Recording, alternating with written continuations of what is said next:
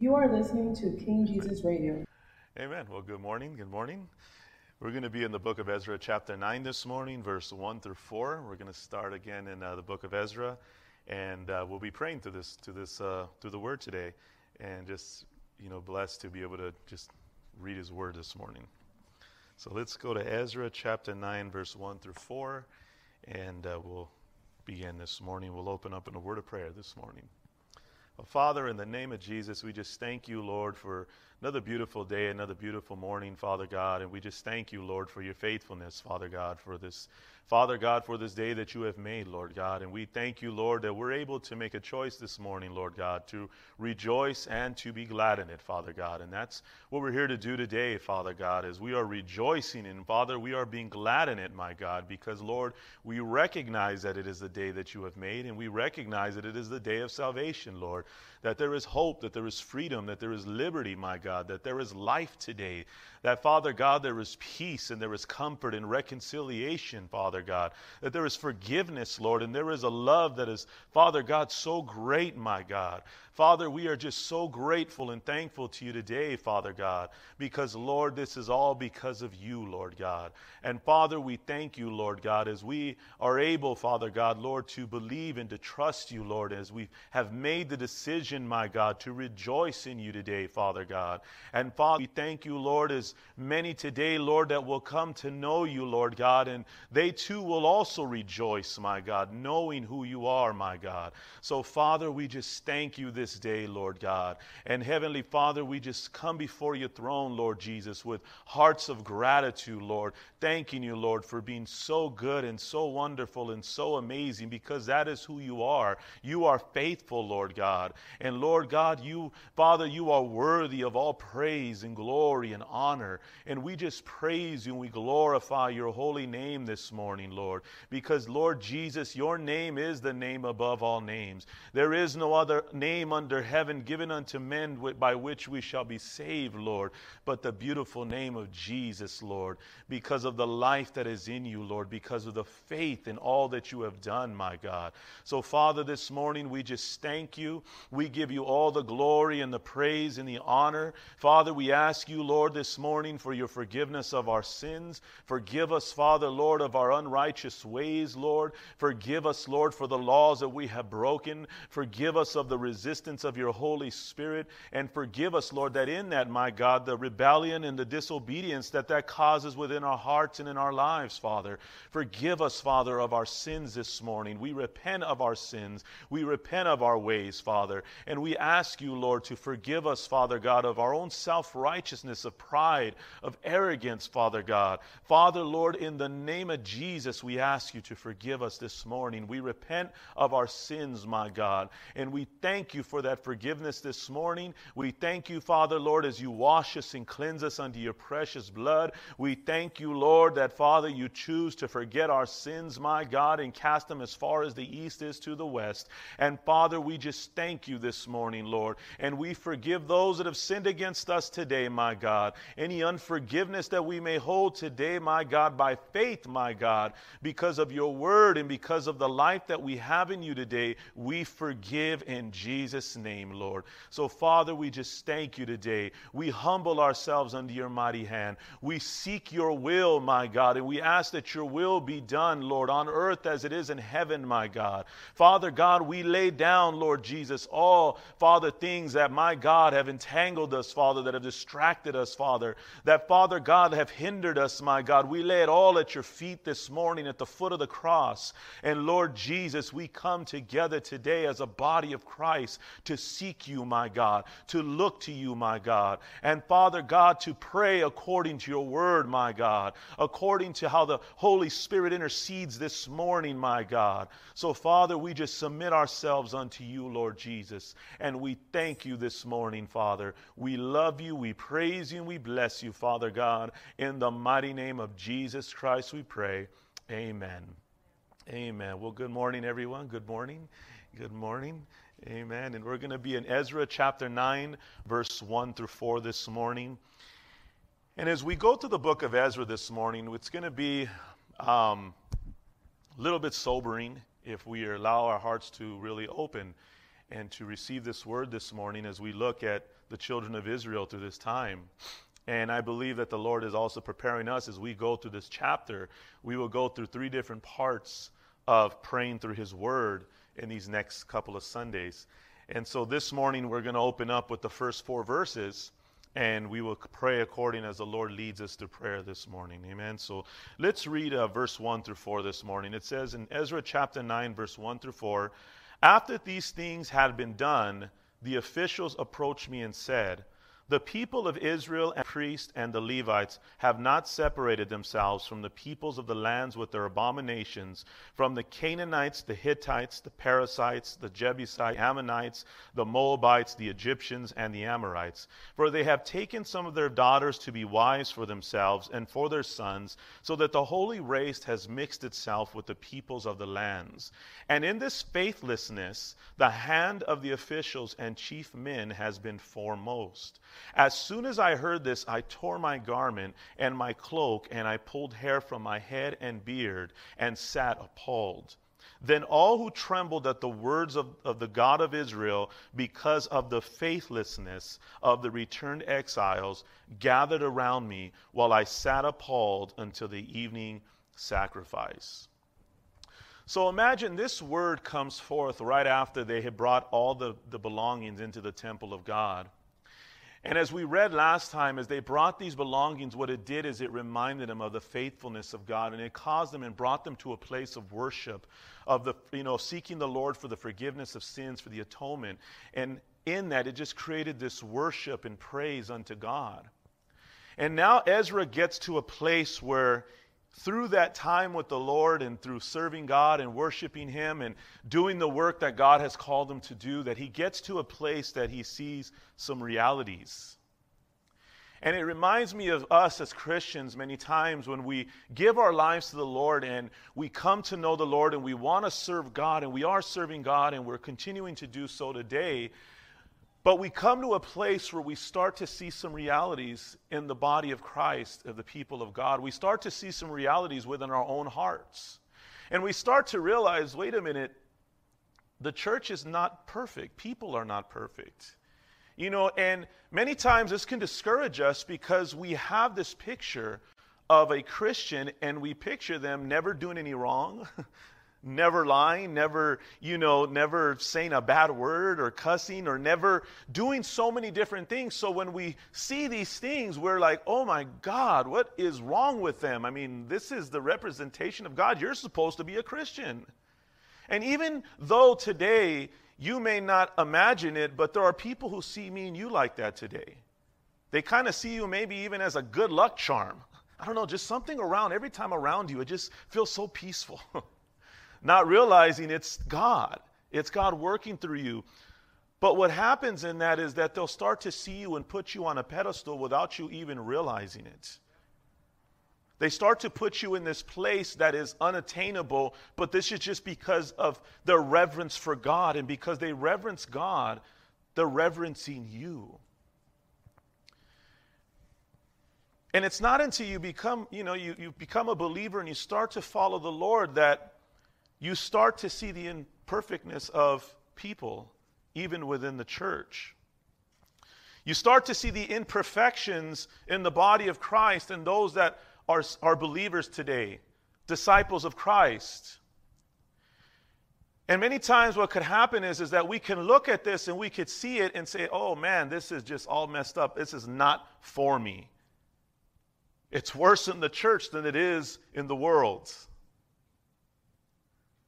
Have you ever gotten to that place? Have you ever seen things that bad before that you say, man, it's worse in the church than it is in the world? We see so many things that go on within the church that are the same percentages as the world's. And we say that shouldn't be so. And you're right, according to the Word of God, it should not be so. But it does happen. Because reality of it is, believers, disciples of God, are still people, saved by grace, but still working out their salvation, still things being worked out of their lives as they are in our lives today.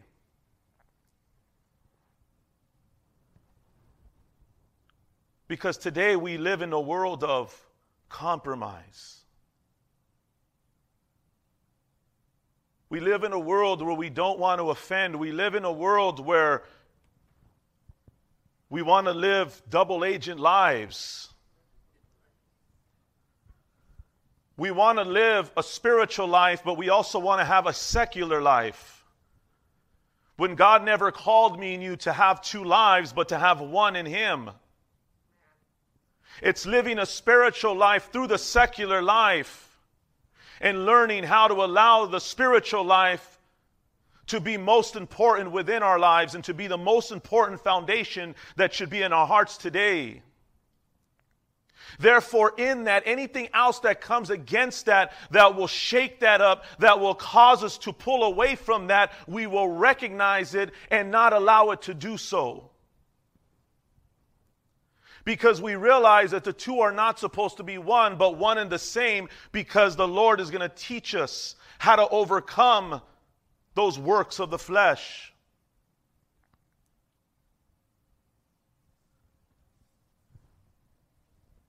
We see here Ezra coming to a place where he looks out to the people, and the people come to him and tell him, the people have not separated themselves. They have not done according to the word of God, and they have intermarried into these, into these lands that you told them not to. Let's go to Deuteronomy chapter 7, verse 1 through 11.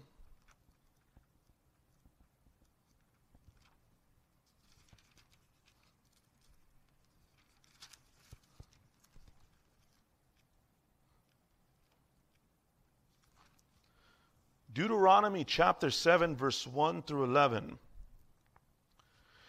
says, When the Lord your God brings you into the land that you are entering to take possession of it, and clears away many nations before you the Hittites, the Girgashites, the Amorites, the Canaanites, the Perizzites, the Hivites, and the Jebusites, seven nations more numerous and mightier than you. And when the Lord your God gives them over to you and you defeat them, then you must devote them to complete destruction.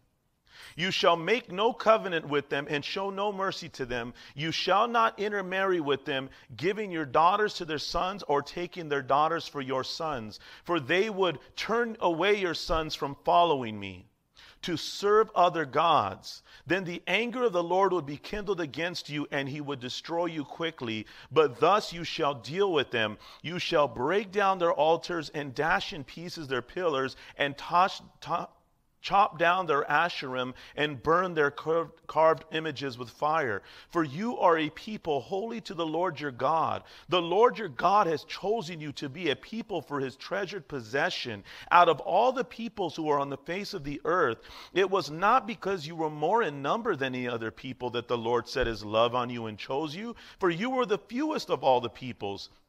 But it is because the Lord loves you and is keeping the oath that he swore to your fathers that the Lord has brought you out with a mighty hand and redeemed you from the house of slavery, from the hand of Pharaoh, king of Egypt. Know therefore that the Lord your God is God, the faithful God who keeps covenant and steadfast love with those who love him and keep his commandments to a thousand generations, and repay face those who hate him by destroying them. He will not be slack with one who hates him, he will repay him to his face. You shall therefore be careful to do the commandment and the statutes and the rules that I command you today. See, he reminds Israel and says, I didn't choose you because you were such a great nation. You were actually one of the very few. But I chose you because I love you and I wanted to make myself known to the people around you through you.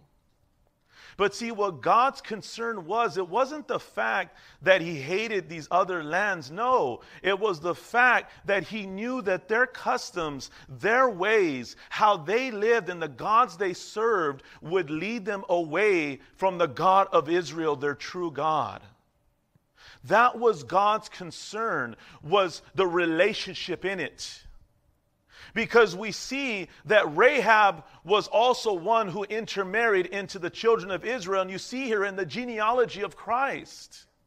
But see, but Rahab was willing to come to the God of Israel.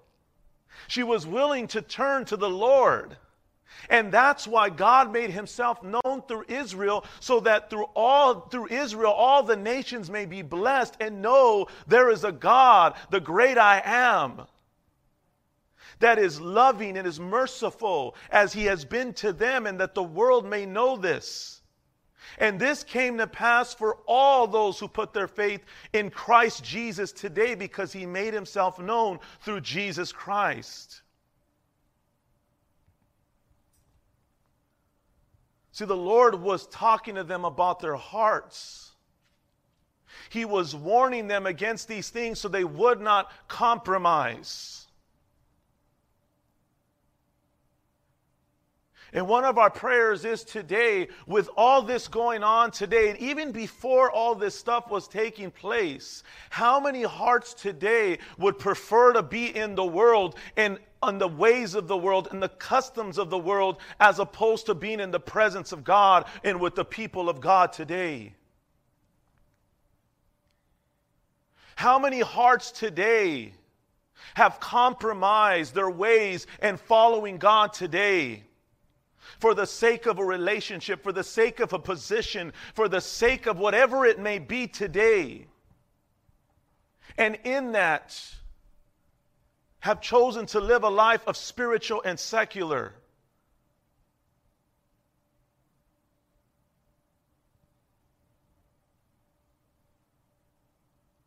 How many today have intermarried and intermingled with the ways of the world today?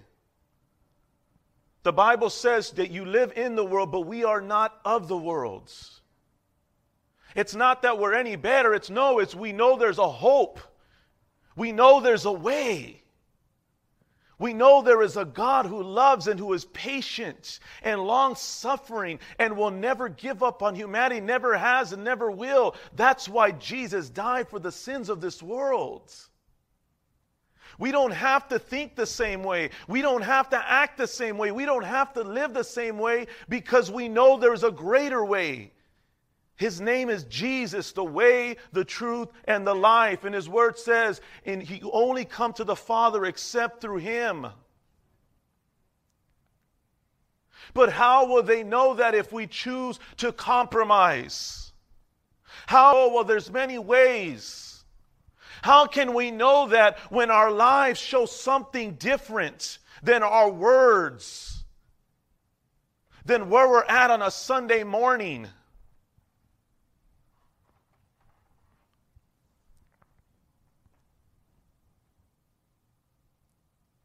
And this is what Ezra's seen a people who have compromised They named the Egyptians the one that they were delivered to that had enslaved them for 400 years. And all these other nations that he told them not to.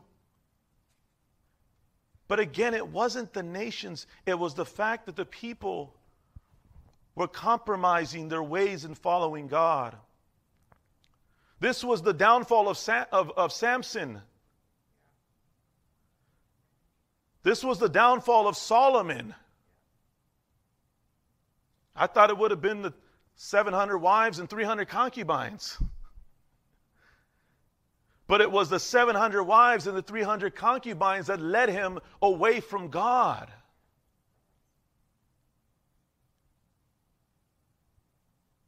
And this is what Ezra's seen. And are we seeing this today in the body of Christ. How many Christians today would rather be in the world and doing all the things and the customs of the of ways of man as opposed to seeking the Lord? As opposed to coming together as a body of Christ? As opposed to serving with one another? As opposed to seeking God through His Word and looking to Him, not just in church, but in our own personal time.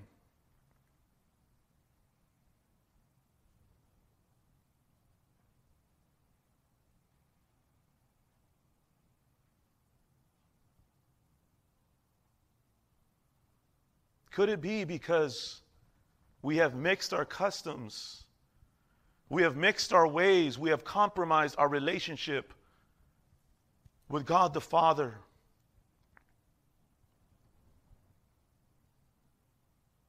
Is that why our desire is for so many other things? And tr- believe me, trust me, this comes natural to us because it's our flesh.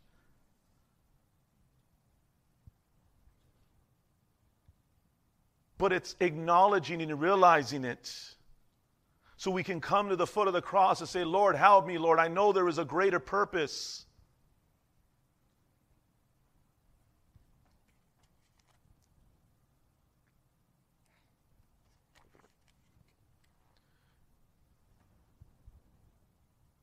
Because in verse 2, what he really hits them with is their faithlessness, or another word, unfaithfulness.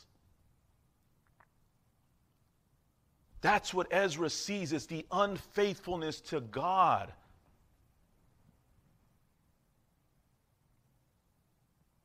Not in the words, not because they're not going to re, you know to the synagogue or whatever it may be not because they're not coming to church no it's the unfaithfulness in their lives and the relationship with god today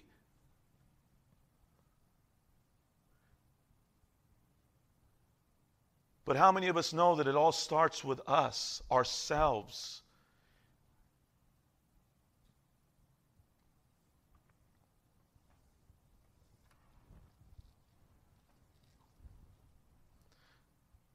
Because it goes on to say in verse 3 As soon as I heard this, I tore my garment and my cloak and pulled hair from my head and beard and sat appalled. This is a sign of humility. This is a sign of acknowledgement of the sin that he is seeing and that is acknowledging and recognizing and realizing.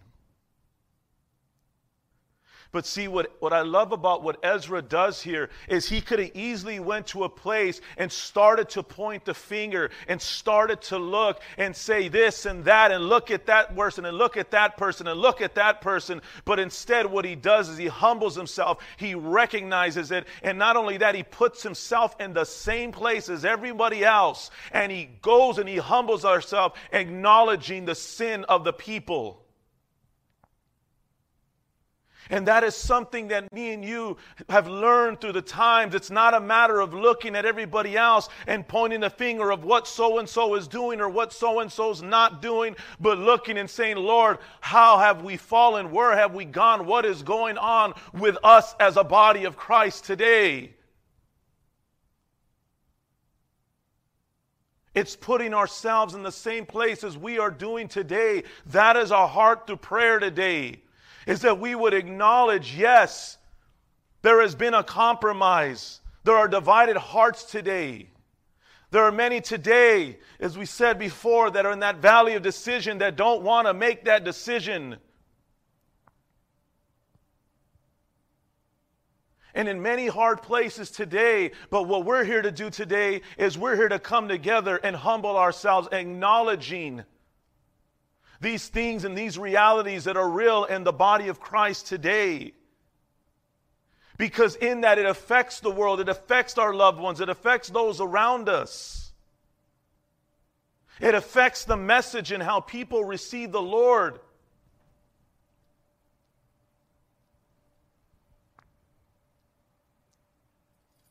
But when we could be a people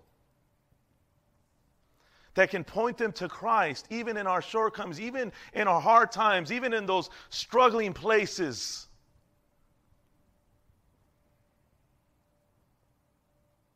But we don't have to live a life extra spiritual because it's not our spirituality, it's the Holy Spirit who lives in us.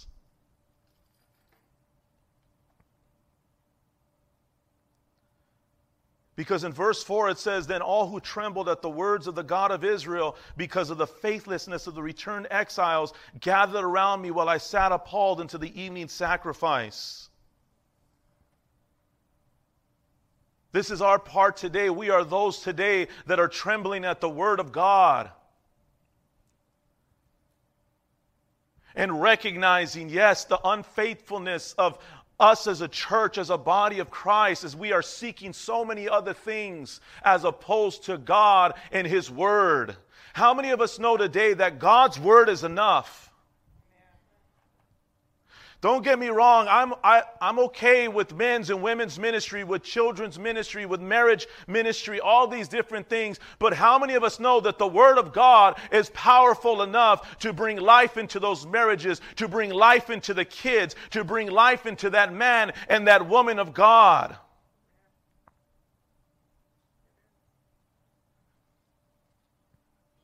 And many today are falling away because they don't have the programs. They don't have what I need. But if the Word of God is still being preached from the pulpit, if the Word of God is still speaking, and the Word of God is what we seek today, then the Word of God is enough because the Word of God can cover every single angle and need in your life today if you choose to heed and receive the Word of God and allow it to bring change within our hearts and our lives.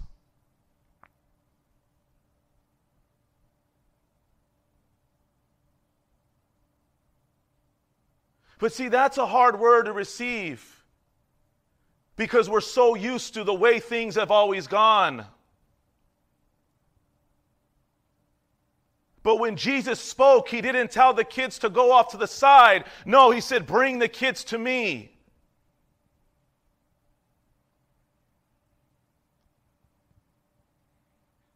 But are we willing to have a heart for that? Because in that it has caused many hearts to be divided and compromised today. Has caused people to leave churches, has caused people to leave where God has planted them and told them to be because of compromise. Because you don't have what I want, you don't have what I need, you're not preaching what I want to hear. Well, then praise God. Because that means the Word of God is going forth, and if it's causing a change in a reaction, then praise God because the Word of God is cutting our hearts. And these are men and women of God that are coming and trembling at the Word of the God of Israel because they're acknowledging the unfaithfulness, the faithlessness of the people not in their words, but in their actions, in their lifestyles, and what they're choosing to do. That is our prayer this morning. Lord, help us to acknowledge these things within our own lives. And help us to acknowledge these things in the house of God, in the body of Christ but not to point, not to judge, but to pray and to bring it to you, Lord God, to help us, Lord. We need you.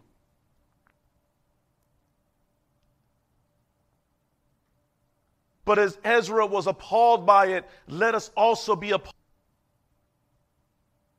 Because if God is not happy with it, neither shall we be. We shouldn't be okay with it.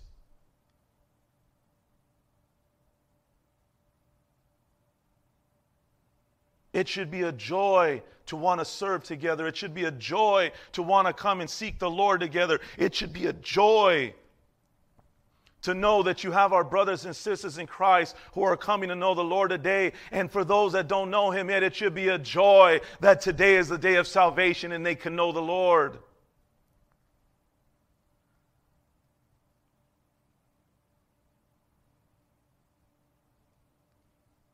But are we willing? To acknowledge and recognize and see it so we can pray for it. Because that's what they did. They prayed, as we will pray this morning.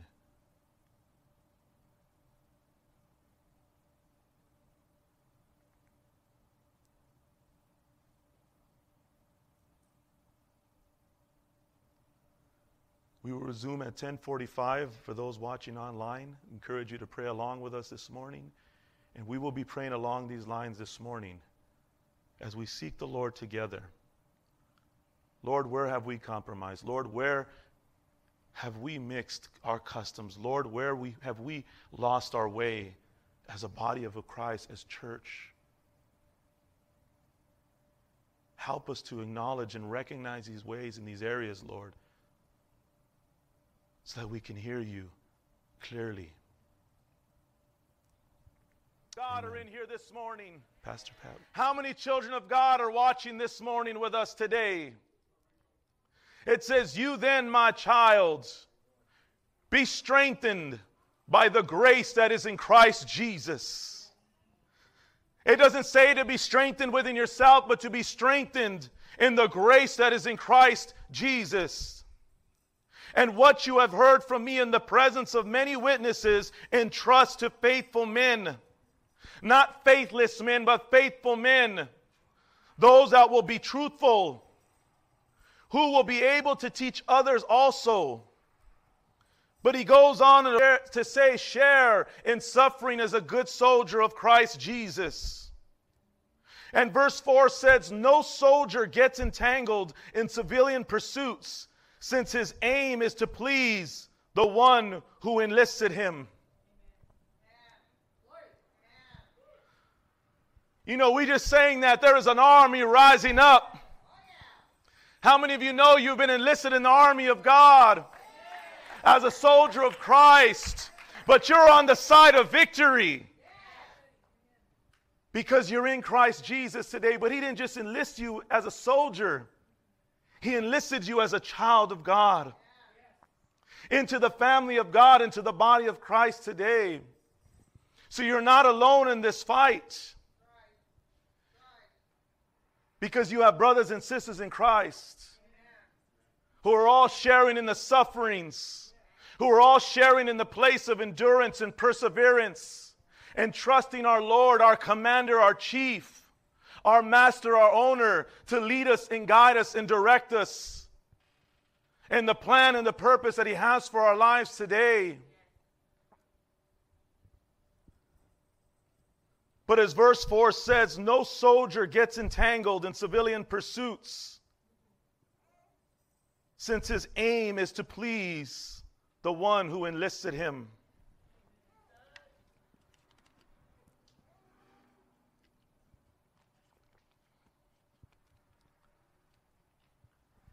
Is that your aim this morning?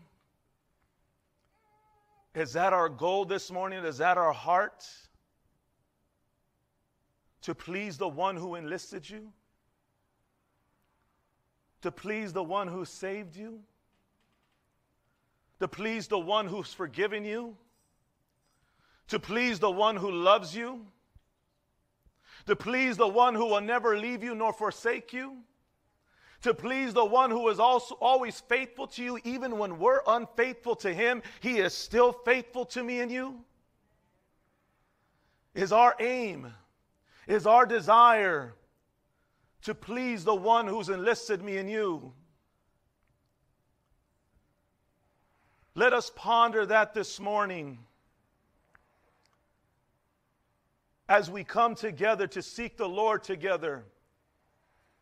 And let me encourage you today that whatever you're going through, whatever you're trusting the Lord for, whatever you're seeking the Lord, let me tell you right now the Word of God is enough. The Word of God is powerful enough. You don't have to go look for any programs. You don't have to go look for anything today. Just look to Jesus. And He can meet your need right where it's at today. It's not a matter, well, is this message for my situation today? No, but God is. The name of Jesus is powerful enough to meet you in your situation, to meet you in your need, and He can pinpoint that need today, and He can speak into that need today, and He can bring life to you today if you choose to believe it. Are we here today because we are looking to please the Lord? And we are thankful to the one who's enlisted us today. Because let me tell you something today The Lord is pleased with you if you continue to believe in the Lord Jesus Christ. If you continue to choose to put your faith in the Lord Jesus Christ. And no matter what you're going through today, you can still come to a place, but Lord, I still love you. Lord, I still trust you. Lord, I thank you for not giving up on me. I thank you, Lord, that that purpose is still for me. I thank you, Lord, that that plan is still in effect today, today, God. I thank you that you're still doing a work in me, Lord God. And I thank you that you are willing and faithful to complete that work today. Oh, hallelujah. Praise the Lord. He knows every need today. So trust that the Word of God will speak into that situation today as already is. Because He equips me and you with everything that we need for this life. He's equipped us with salvation and forgiveness and love and His grace and his power by his Holy Spirit, his anointing, his gifts, his fruits. We have all that we need in Jesus today. All that we need in Jesus.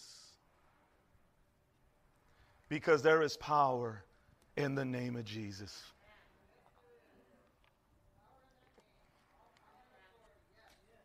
There is power in the name of Jesus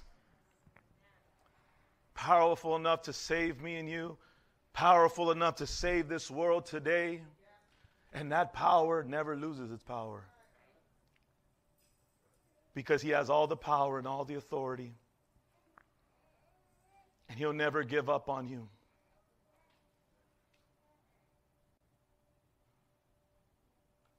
Did you come to hear the voice of the Lord today? Did you come to hear the voice of God today? Or did you come to get your ears tickled?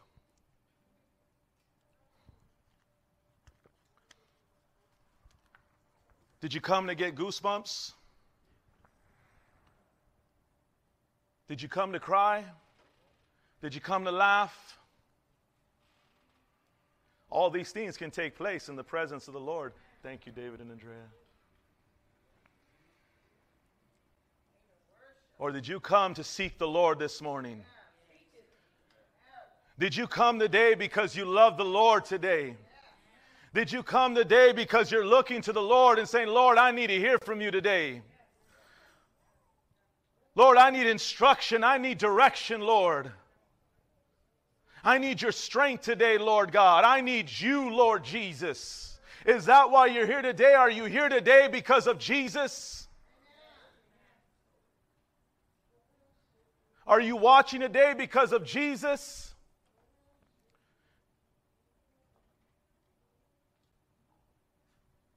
Because let me tell you, it's all about Him. And even if you're here today because you had nothing else to do this morning, well, praise God. We're glad you're here today. The Lord still want to speak to you.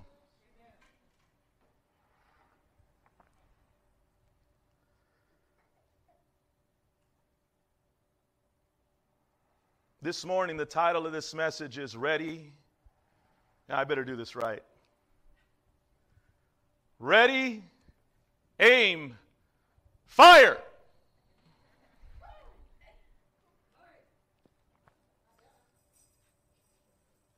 Amen. That is the title of today's message today. And it starts with this scripture in 2 Timothy chapter 2 verse 1 through 4. And it says that when that is spoken, it's a sequence of commands used to order soldiers to carefully, listen to this part here. A service, a sequence of commands used to order soldiers to carefully, not carelessly, fire their weapons. To an order for soldiers to carefully fire their weapons. How many of us know that that is precise, careful action, that this is not just a random shot? But if a soldier is hearing ready, aim, fire, there is a target. There is a purpose, and whoever is going to pull that trigger has to make sure they're focused, they're locked in, and they're careful for their target. And today, the Lord wants to give me and you a command to ready, aim, fire. Because He wants to give a command, but He wants us to fire carefully. He wants to teach me and you how to be precise and the reason for it. But are you a child of God today willing to heed to the command of the Father? Or are you a rebellious soldier looking to go AWOL? Looking for a dishonorable discharge? Or maybe you're just a spy.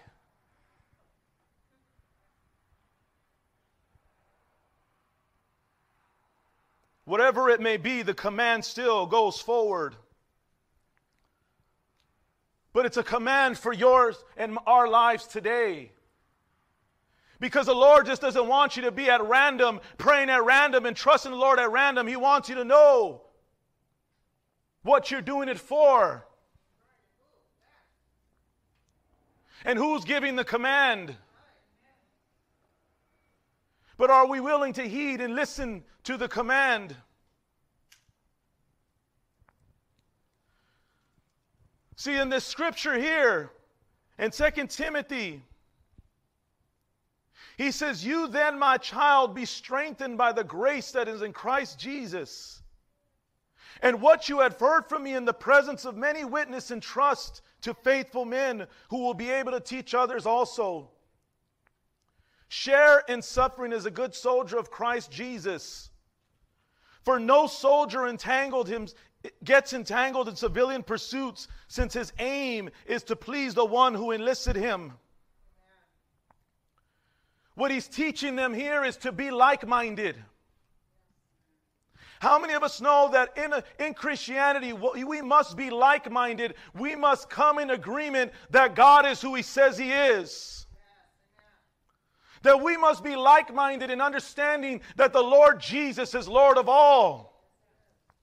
And that there is no other Savior, that He is the way, the truth, and the life, and that no one comes to the Father except through Him and that we must be like minded to have and look to the will of God and to live in the purpose of God together as a body of Christ.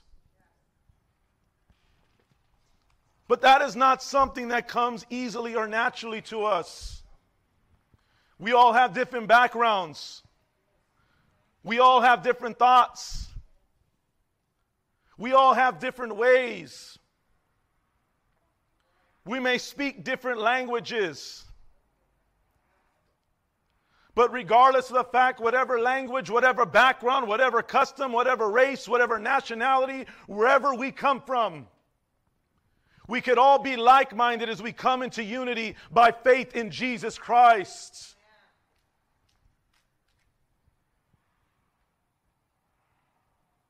To not be entangled in civilian pursuits is not to say that we live apart from the world because we live in this world. But even though we live in this world, He is to remind us, but yet you are not of the world.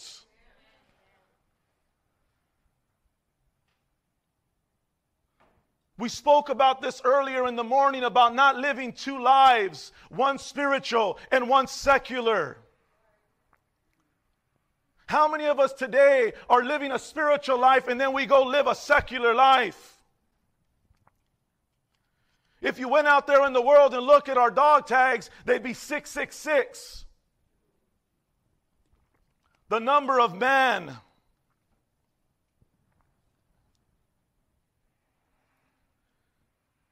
But yet, when we come into the presence of the Lord, or we come to church, or we come together, we try to act spiritual. The Lord never wanted you to be an actor, a hypocrite.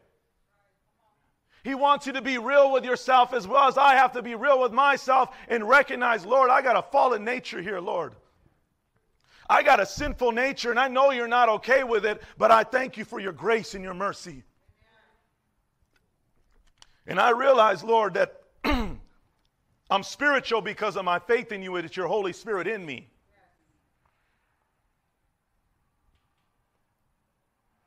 And in that, I know you're going to teach us how to live that spiritual life through the secular life and to grow where we look to gratify the spirit instead of the flesh. But how do we do that? How do we not lose focus? How do we not get caught up in the ways of the world and the ways of man and the ways of like everybody else? We are to be like minded, as he says here, since his aim is to please the one who enlisted him. To be ready to aim. How many of us today is our aim to please the one who enlisted you? The one who died for you? The one who rose again on the third day for you? The one who filled you with his Holy Spirit? the one who gave you his word, the one who's returning back one day for you, the one who will raise you up on that last day. But is our aim today as a body of Christ to please the one who enlisted us?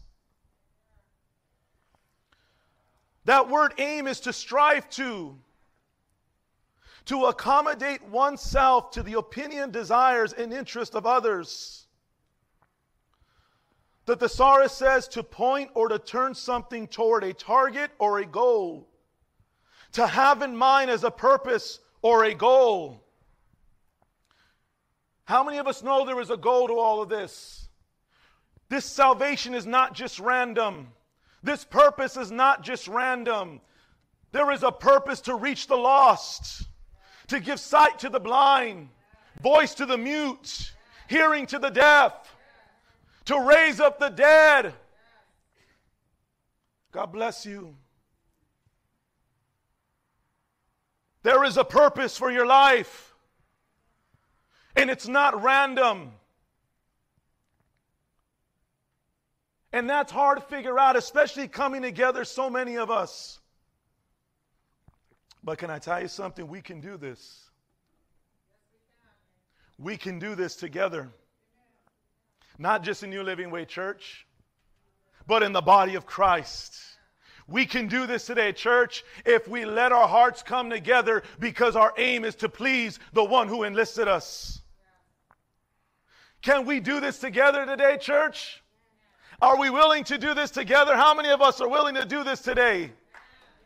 Are we willing to come together to please the one who enlisted us today and continue to do so?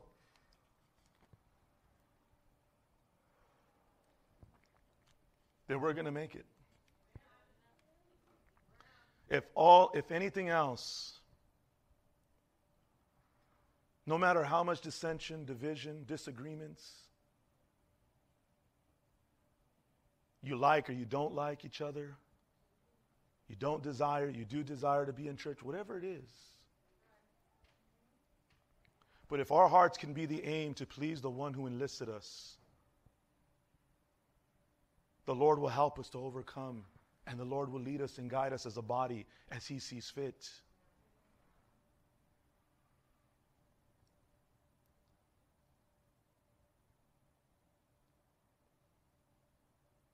Now, here's the next question Are we like minded today? And I touched on a couple of things here.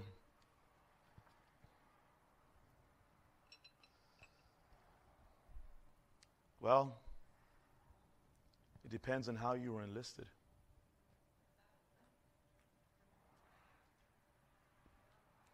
It depends on the reason why you got enlisted as a child of God. What was your reason? What was your purpose? This is not to point a finger today. This is to bring some realities up so we can acknowledge it and allow the Lord to help us to repent and to know him as Lord. As Paul would say, Who are you, Lord? Saul, a man who had zeal for the word of God, but yet when he saw the Lord Jesus Christ, he says, Who are you, Lord? And many times we're a child of God, we're coming to church, we read our Bibles. We Only called upon God, we only called upon God because we needed Him in that time. And as soon as He answered us, as soon as He took us out of that place, we walked away.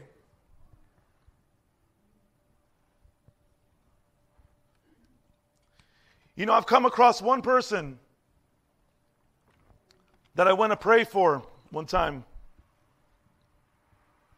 And I knew where he, I knew where this person standed in, with God. But I knew in my heart that the Lord wanted me to go pray for this individual. And I went and asked this person if I could pray for them.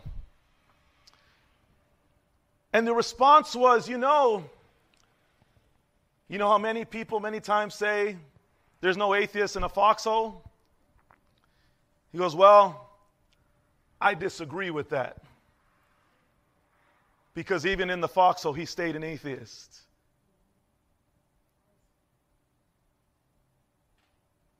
I still got to pray for the individual. But what I respected was is he was still honest. Because in that honesty, God is still working because God doesn't want him to call on him on that foxhole. God wants him to have a heart change. God wants to reach his heart and show him repentance and his love through forgiveness and his need for him. Not because of what he can do for him, but because what he's already done for him. And what he's already done for you. Could it be why it's so easy to walk away is because it, we come to a place where we don't fully understand and didn't fully have that conversion with God to where we realize, Lord, I've sinned against you. But even in that sin, even in that ugliness, Lord, you still love me. And I recognize, Lord, all that you've done for me. And my God, I thank you because you are now pleased with me in your Son, our Lord Jesus Christ. And because of that today, I want to please you. And that is what I strive and that is what I aim because I realize of where you've taken me from and what you've done in my heart. If this was you and this has been you, don't take this word lightly. Thank God for His mercy. Thank God for His grace. But now come back to the Lord with a repentant heart and thanking Him because of what He has done.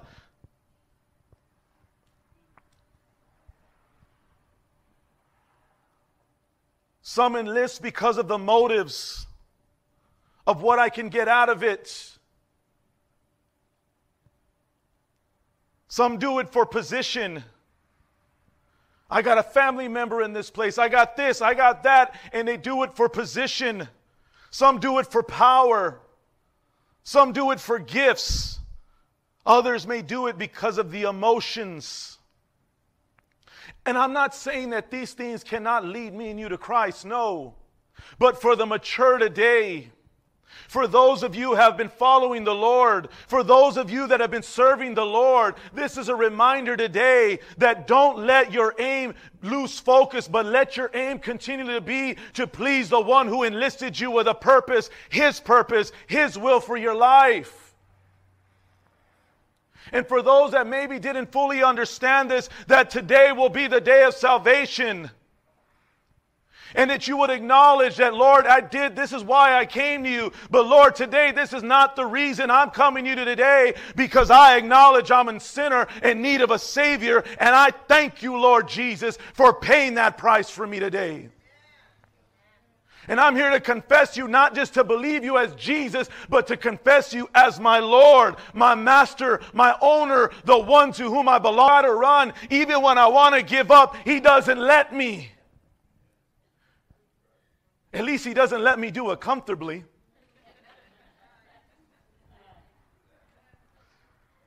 Jump over that wall, I got barbed wire cuts all over me.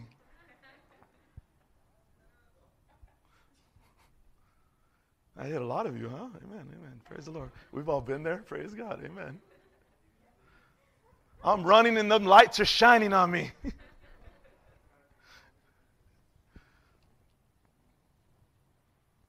But thank God he is so faithful that he'll always be there. He'll never leave you, he'll never forsake you.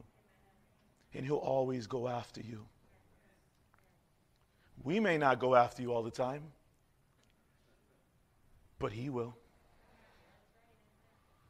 And he will meet you out there. And you will see and know that he loves you.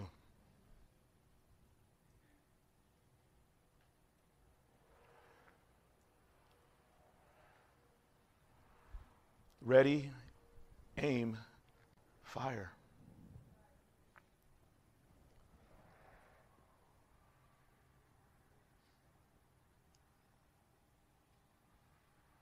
So you may have been thinking, man, we could have did one more song. I needed that.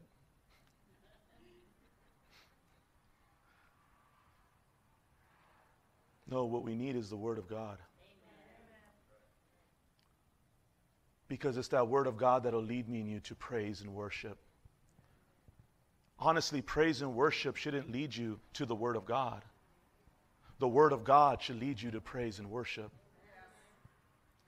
Because what the Word of God will do is cut your heart and bring me and you to repentance and acknowledgement of how great He is to the place that we only want to worship and praise the Lord Jesus Christ. I think we got it backwards. I'm not saying we're going to change it. Because I'm, we're trusting the fact that when we get here, you've already been in the Word of God. Amen? Amen. Praise God. All right. Amen. Amen. Amen. That's, it was from the week, right? It was like, man, all that word that I got all week, Lord, I just want to get there and praise you, Lord. Amen. Amen. You know?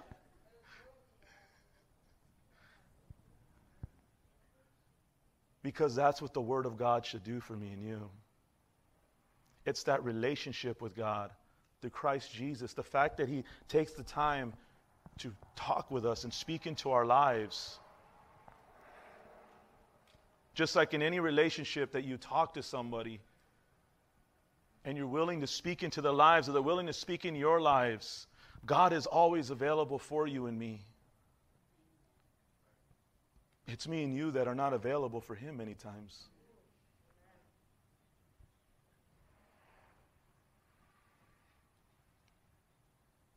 You may even come to a place as a soldier would come, man, I'm only here because I have to be. they might shoot me if I run out. And sometimes we see God that way. Well, if I leave, God's going to kill me. He might. but He's not looking to do so. He loves you too much. And that purpose is too important. And that plan for your life is too important for the lives around me and you today, for this world today. But how many of us know that it starts with us? It starts with us. I encourage you when you get a chance to go back and look at the prayer this morning that we prayed to the Word of God in Ezra. And let that be our prayer.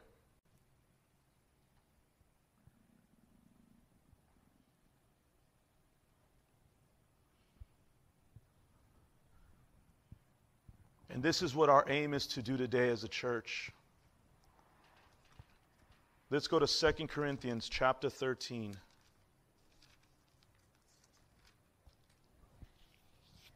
We're going to read verse 11 through 14.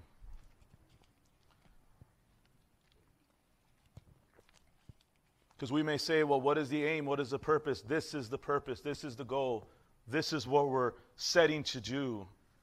And this is what it's all about in these last verses of this chapter of Second Corinthians chapter 13 verse 11 through 14. Imagine when you read if you've ever read the book of First Corinthians and Second Corinthians, they're not easy books to read because it's a lot of correction and instruction and discipline and things for the house of God and the church of God and the body of Christ. Even to the point where Paul is even threatened by them because he knows they did not receive the words well.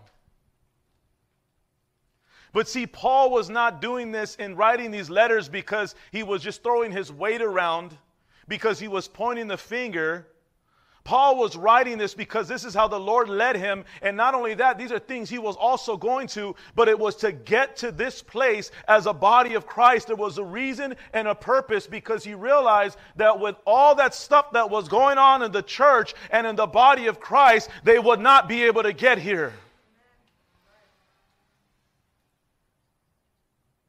And if you ever wondered why is there so much commandment, why is there so much correction, why is there so much instruction? Because there's a purpose for the body of Christ. And that is for us to be in unity and one accord and like mindedness to our aim to be to please the one who enlisted us. But to do it together, not separate from one another. We need each other. You are needed, man of God. You are needed, daughter of God. You are needed, child of God. You are needed in the body of Christ.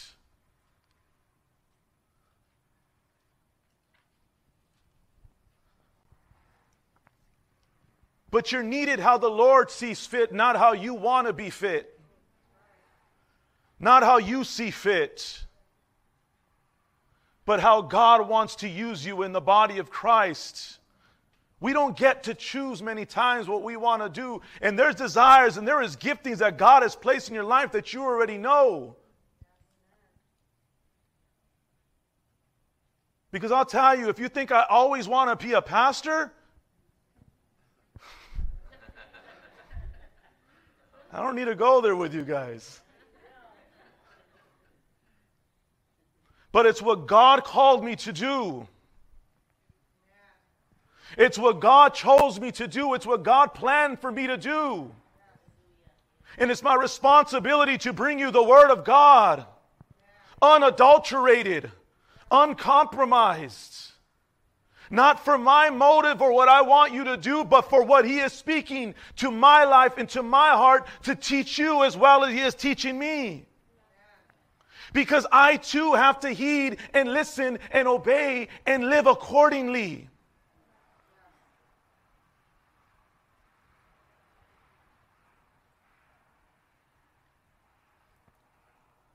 And that is what Paul is doing because he recognizes the importance.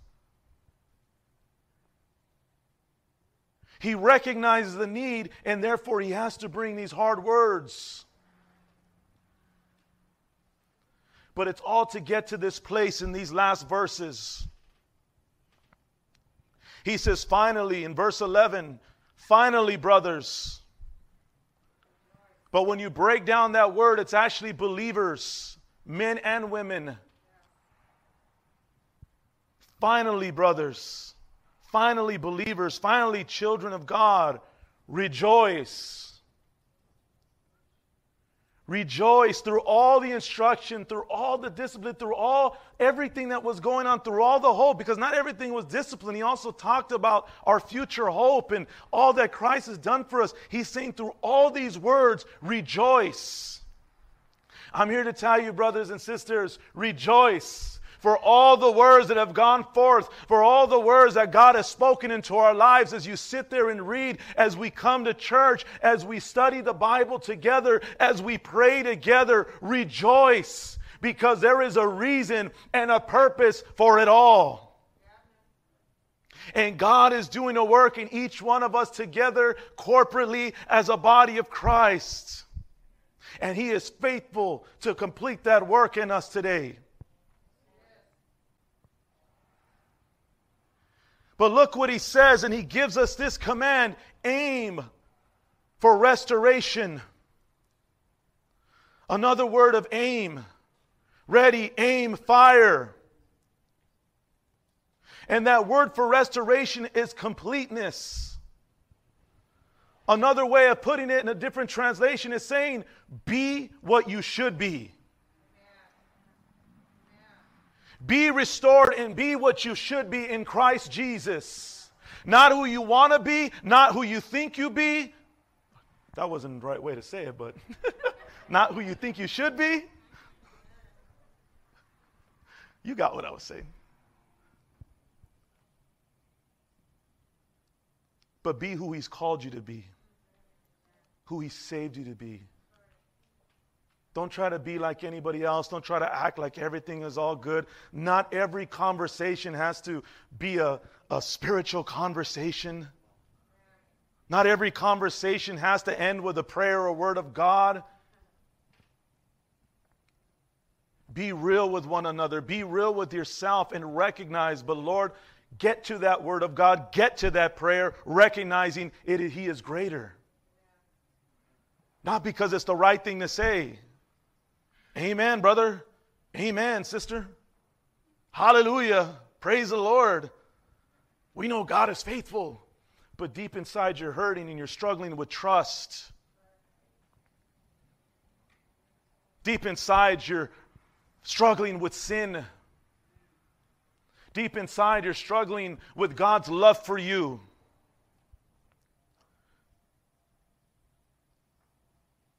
Deep inside, you're struggling to be here today or to even be watching with us today.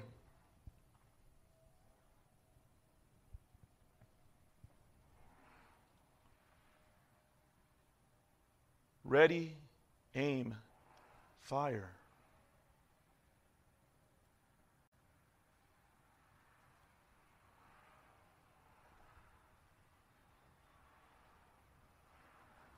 Aim for restoration. Be what you should be.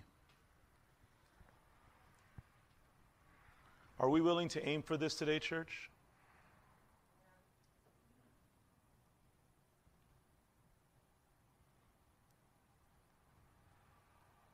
then why is it that we don't desire to come together?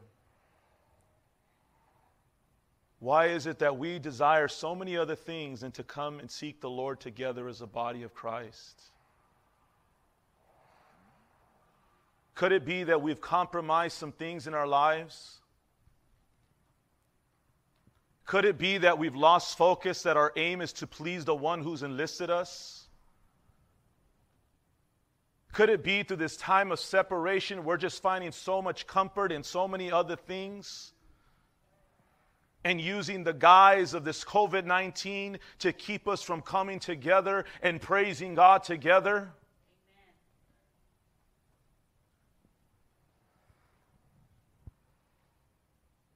Could it be that we'd rather be with the world more than we'd rather be with our brothers and sisters in Christ? Because with the world, we can just be how we, we can be how we want to be. We don't have to act, we don't have to put a front, but because we're brothers and sisters in Christ, we try to pretend to be something that we really don't believe we are. Again, aim for restoration. Be what you should be. Come as you are and allow the Lord to do the work. to make you who He's called you and saved you to be.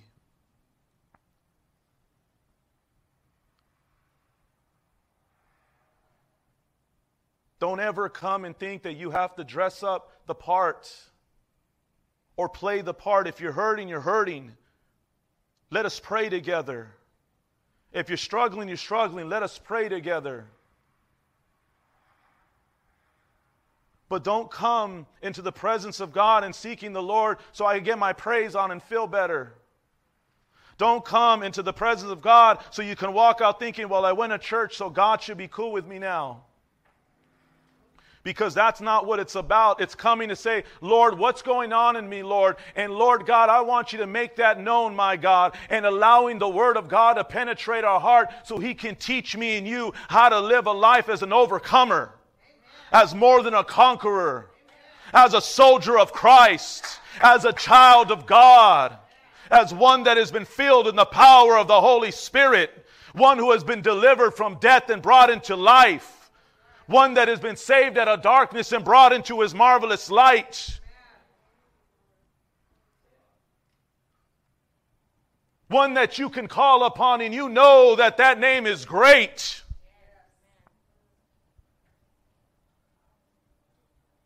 But are we willing to aim for that restoration, a church coming together and being what we should be? Children of God. Thankful to the Lord, grateful to God for His mercy and His grace and His forgiveness and His love and His peace and His comfort today. Not because I called upon him, because I didn't want to no longer be in that situation. And even if I was, and even if that was the original state, but that's not where I'm at today.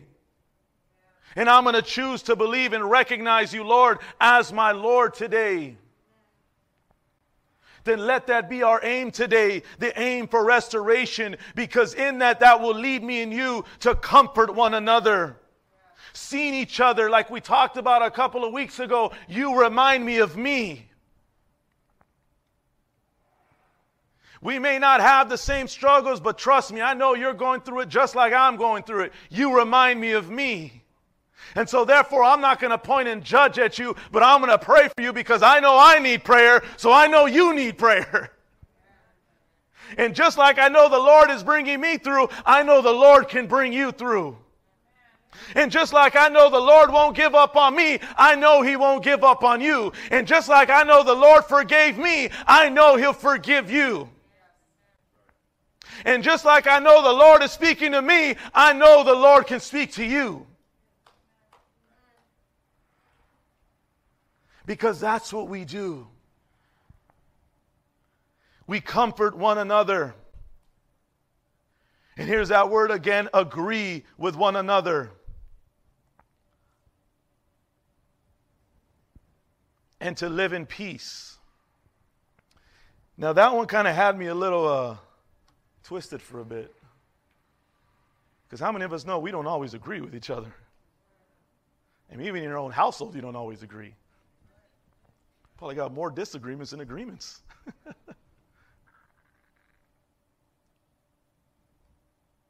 but through the other scripture, it gives me a peace knowing that no, it's the agreement to be like minded that we're coming together because our aim is to please the one who enlisted us. We're like minded because we're here today because we believe that Jesus Christ is the Lord and Savior. And even for those that don't fully know Him yet or don't understand, but we know and believe that the Lord will make Himself known to you and you will have that conversion in the Lord to know Him as your Lord and Savior and be made whole and complete in Jesus Christ.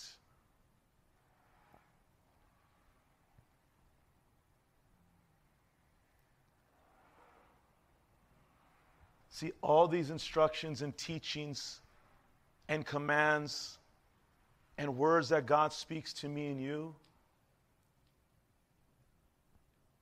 is for us to aim at these things as a body of Christ, to strive to do so.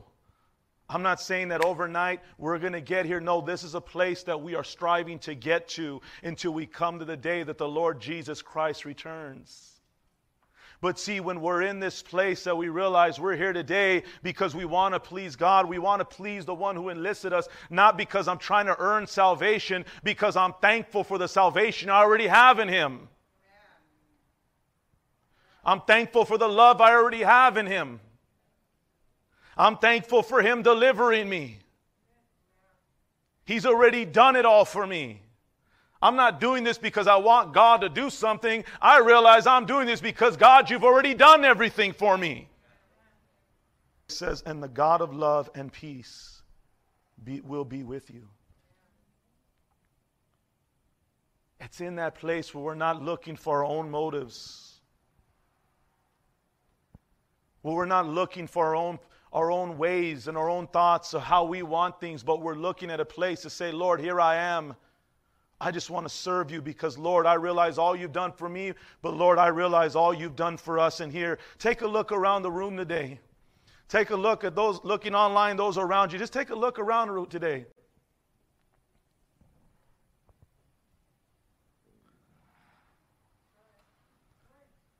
The Lord Jesus Christ died for each and every single one of us here today.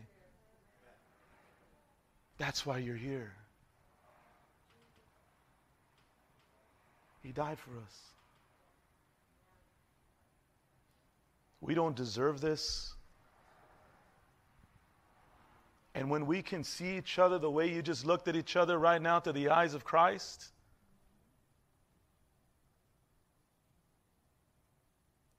the love of God and the peace of God is with us.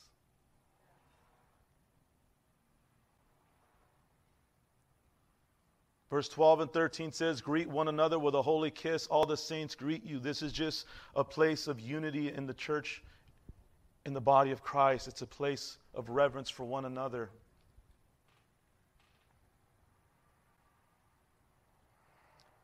But look at verse 14. When we strive and we aim for these things as a body of Christ,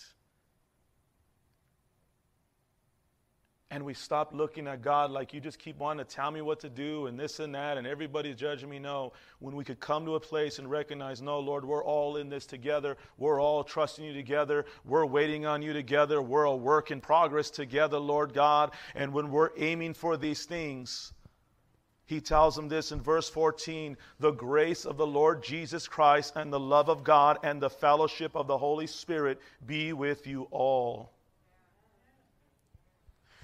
When this happens, in the body of Christ. This is the goal. When we could come together in unity as a body of Christ, then we can walk in the love and the grace of God and the peace of God and know that the love and the peace of God is in the body of Christ today. But not only that, we recognize that we do this work in the grace of God, but not only that, He blesses them in the name of the Father, the Son, and the Holy Spirit. And we recognize that we got the Godhead. We are blessed church. We are a blessed body of Christ. We are blessed children of God because we have been baptized in the name of the Father, the Son, and the Holy Spirit. And that is who you have in you today. That is whose temple you are today. You are the temple of the living God.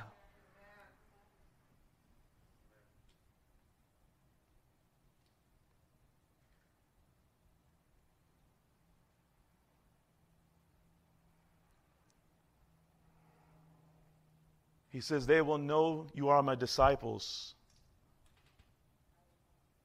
by the love you have for one another.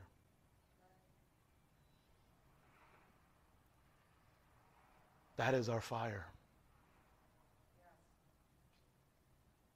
As when we can walk together in the love of God for one another, there is no stopping the church of Christ, the body of Christ.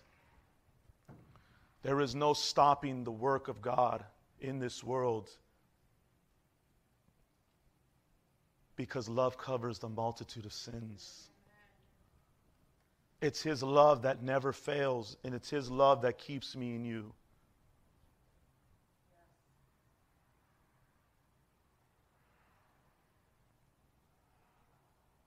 To be ready is the willingness to heed to God's word and instruction and correction. Ready. To aim is to focus on to focus on the purpose and to act carefully precisely with the power and the purpose of God.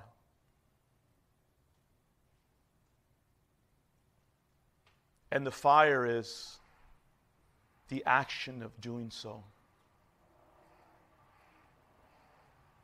But in that is the fire of God, that consuming fire that will refine me in you, but that will keep me in you, that will protect me in you, just as that fire protected the children of Israel.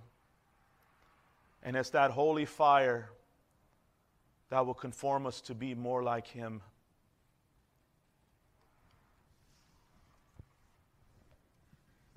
But are we willing to let that be our aim this morning, church? Are we willing to let that be our aim this morning? But can I tell you something? Don't let that just be the aim in the body of Christ. Let that be the aim in your homes today. Let that be the aim in your marriage today. Let that be the aim in your children today.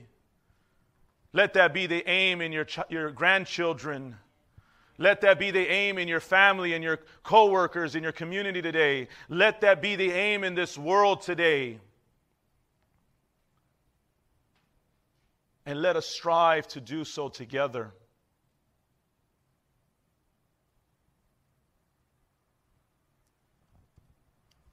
Is it easy? No. But it's possible. Because with man, this is impossible. But with God, all things are possible. And we can do all things through Christ Jesus who strengthens us.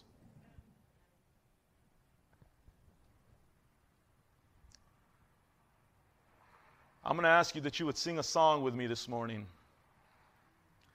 It was a song that I learned as a young child in church in Sunday school. But I never forgot it. Well, I forgot, I think, the last verse. Maybe you guys can help me. I, I, I got it here. If you are a child of God this morning, I would encourage you to sing this with me. And if you're not, then today is the day of salvation. Don't let me sing this alone, please. You guys said you're with me on this, right? We're going to do this together as a church, amen? Well, actually, this whole message just leading up to this part. That was really, you know. And it goes like this Rich kids, join us. I have decided to follow Jesus.